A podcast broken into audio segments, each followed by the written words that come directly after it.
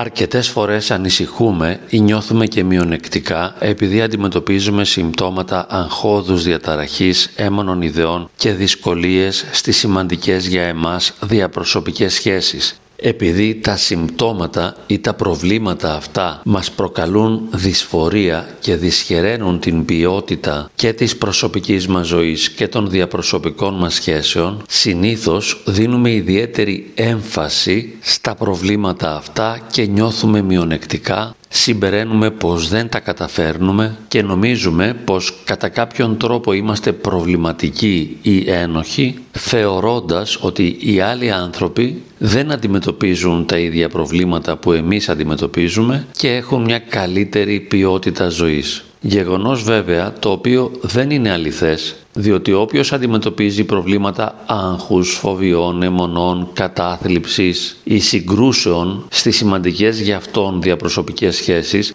δεν βγαίνει να το ομολογήσει δημόσια αλλά κρύβεται προσπαθώντας να επιδείξει μια θετική αυτοεικόνα προς τα έξω και στο βαθμό που μπορεί δείχνει ότι είναι καλά ανεξάρτητα από αυτό που αισθάνεται διότι οι περισσότεροι άνθρωποι σε κάποια συγκεκριμένη φάση της ζωής τους ή για μεγάλες χρονικές περιόδους αντιμετωπίζουν ανάλογα προβλήματα. Εμείς δεν το ξέρουμε, βιώνουμε τα δικά μας προβλήματα, αυτά γνωρίζουμε και γι' αυτό θεωρούμε ότι εμείς είμαστε προβληματικοί ενώ οι άλλοι περνάνε καλά και τα καταφέρνουν καλύτερα. Εγώ θα πρότεινα όταν συνειδητοποιούμε ότι βιώνουμε τέτοια προβλήματα να χαιρόμαστε διότι η συνειδητοποίηση και η αναγνώριση αυτών των προβλημάτων είναι δείκτης προσωπικής ανάπτυξης, ψυχικής υγείας και αυτογνωσίας. Το γεγονός ότι γνωρίζω, συνειδητοποιώ και αποδέχομαι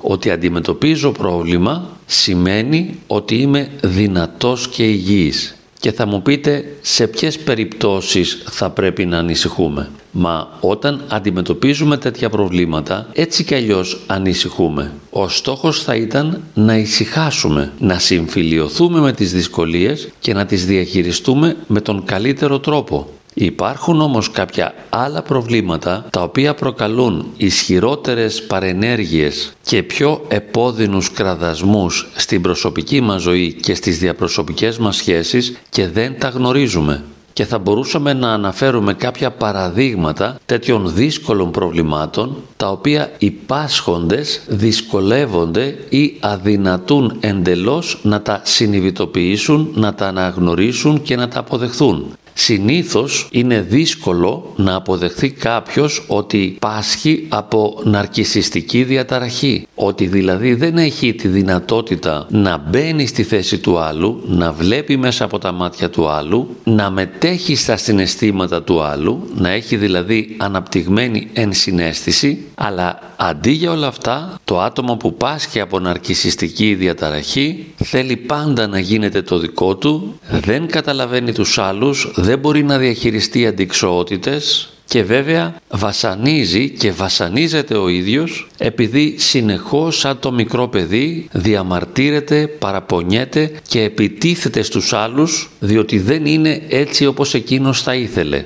Μία άλλη δύσκολη διαταραχή την οποία συνήθως αδυνατεί κάποιος να την συνειδητοποιήσει είναι η διπολική διαταραχή. Όταν δηλαδή εξαιτίας μιας βαθιάς ευαλωτότητας το άτομο δεν έχει συναισθηματική σταθερότητα αλλά η συγκινησιακή του κατάσταση είναι τόσο ευμετάβλητη ώστε να χαλάει η διάθεσή του με το παραμικρό και να πέφτει να απογοητεύεται και να ματαιώνεται όταν η πραγματικότητα δεν συνάδει με τις επιθυμίες και τις προσδοκίες του και άλλες φορές βέβαια σαν το μικρό παιδί να νιώθει ότι είναι σπουδαίος και υπέροχος και δυνατός και ότι τα καταφέρνει όλα και τα ξέρει όλα για να επιστρέψει μετά από ένα μικρό ή μεγάλο χρονικό διάστημα και πάλι σε μια κατάσταση πτώσεως όπου θα κυριαρχούν μέσα του τα αρνητικά συναισθήματα. Και στην περίπτωση αυτή της διπολικής διαταραχής, η οποία σε κάποιες περιπτώσεις μπορεί να συνοδεύεται ακόμη και από παραλυρηματικές σκέψεις,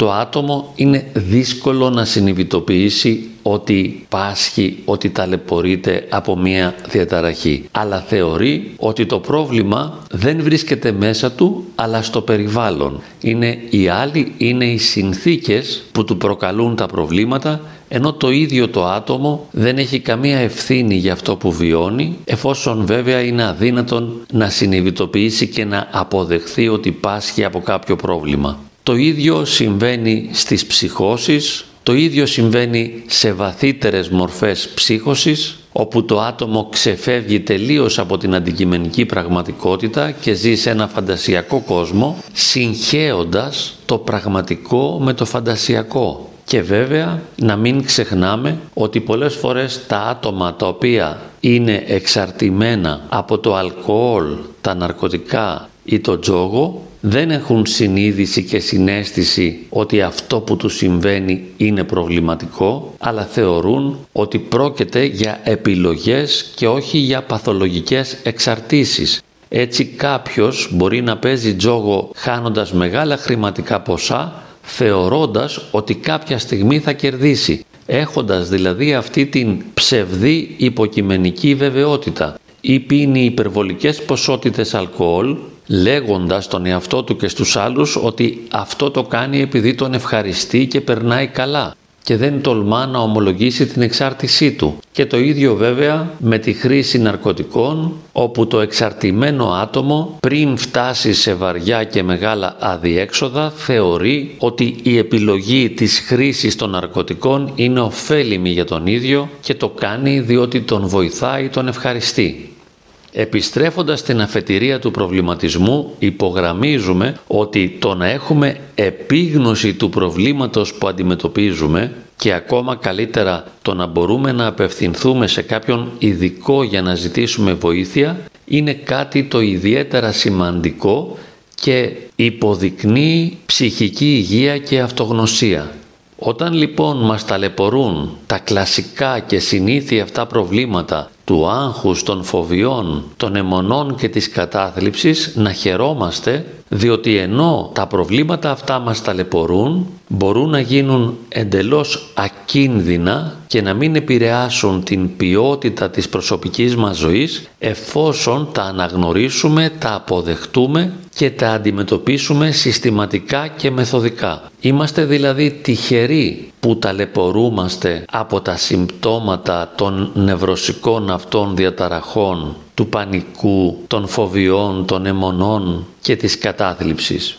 Διότι πέρα από την αυτογνωσία και την υγεία που προαναφέραμε, τα προβλήματα αυτά θα μας βοηθήσουν να εμβαθύνουμε στην ψυχική μας ζωή, να διερευνήσουμε το βάθος του ψυχισμού μας, αλλά και θα μας προσφέρουν τη δυνατότητα να καταλάβουμε καλύτερα τους άλλους, τα πιθανά προβλήματα που αντιμετωπίζουν οι άλλοι και να γίνουμε πιο ανθρώπινοι, πιο γλυκείς και καλοπροαίρετοι στις σχέσεις μας με τους άλλους ανθρώπους. Θα μπορούσαμε να πούμε ότι τα συμπτώματα αυτά θα μας κάνουν τους καλύτερους ψυχολόγους και πραγματικά στο γραφείο μου έχω συναντήσει πολλούς ανθρώπους οι οποίοι αναζητώντας την αλήθεια για την φύση και τη λειτουργία των προβλημάτων τους αλλά και προσπαθώντας να τα αντιμετωπίσουν και να τα διαχειριστούν έχουν εμβαθύνει αφάνταστα στην ανθρώπινη ψυχολογία και στην ψυχολογία των διαπροσωπικών σχέσεων. Έτσι λοιπόν τα συμπτώματα αυτά τα οποία τα αποδεχόμαστε και τα αναγνωρίζουμε και τα συνειδητοποιούμε